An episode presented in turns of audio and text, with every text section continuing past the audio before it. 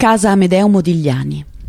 Eccola la sua dimora, dove nacque il piccolo Amedeo, detto anche Dedo, il soprannome con cui lo chiamavano in famiglia da bambino. Già il parto sembrava annunciare la maledizione che la vita gli avrebbe riservato.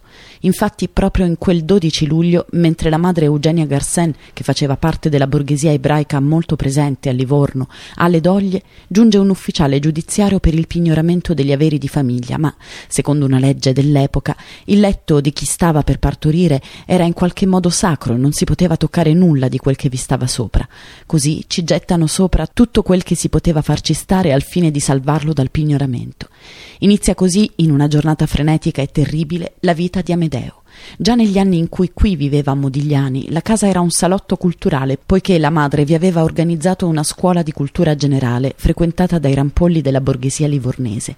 E ora la casa di Amedeo è diventata un archivio con documenti relativi alla vita della famiglia Modigliani e anche un museo, con il salone centrale destinato a ospitare i lavori di artisti contemporanei come Mimmo Rotella, Enrico Bai, Pietro Cascella e altri.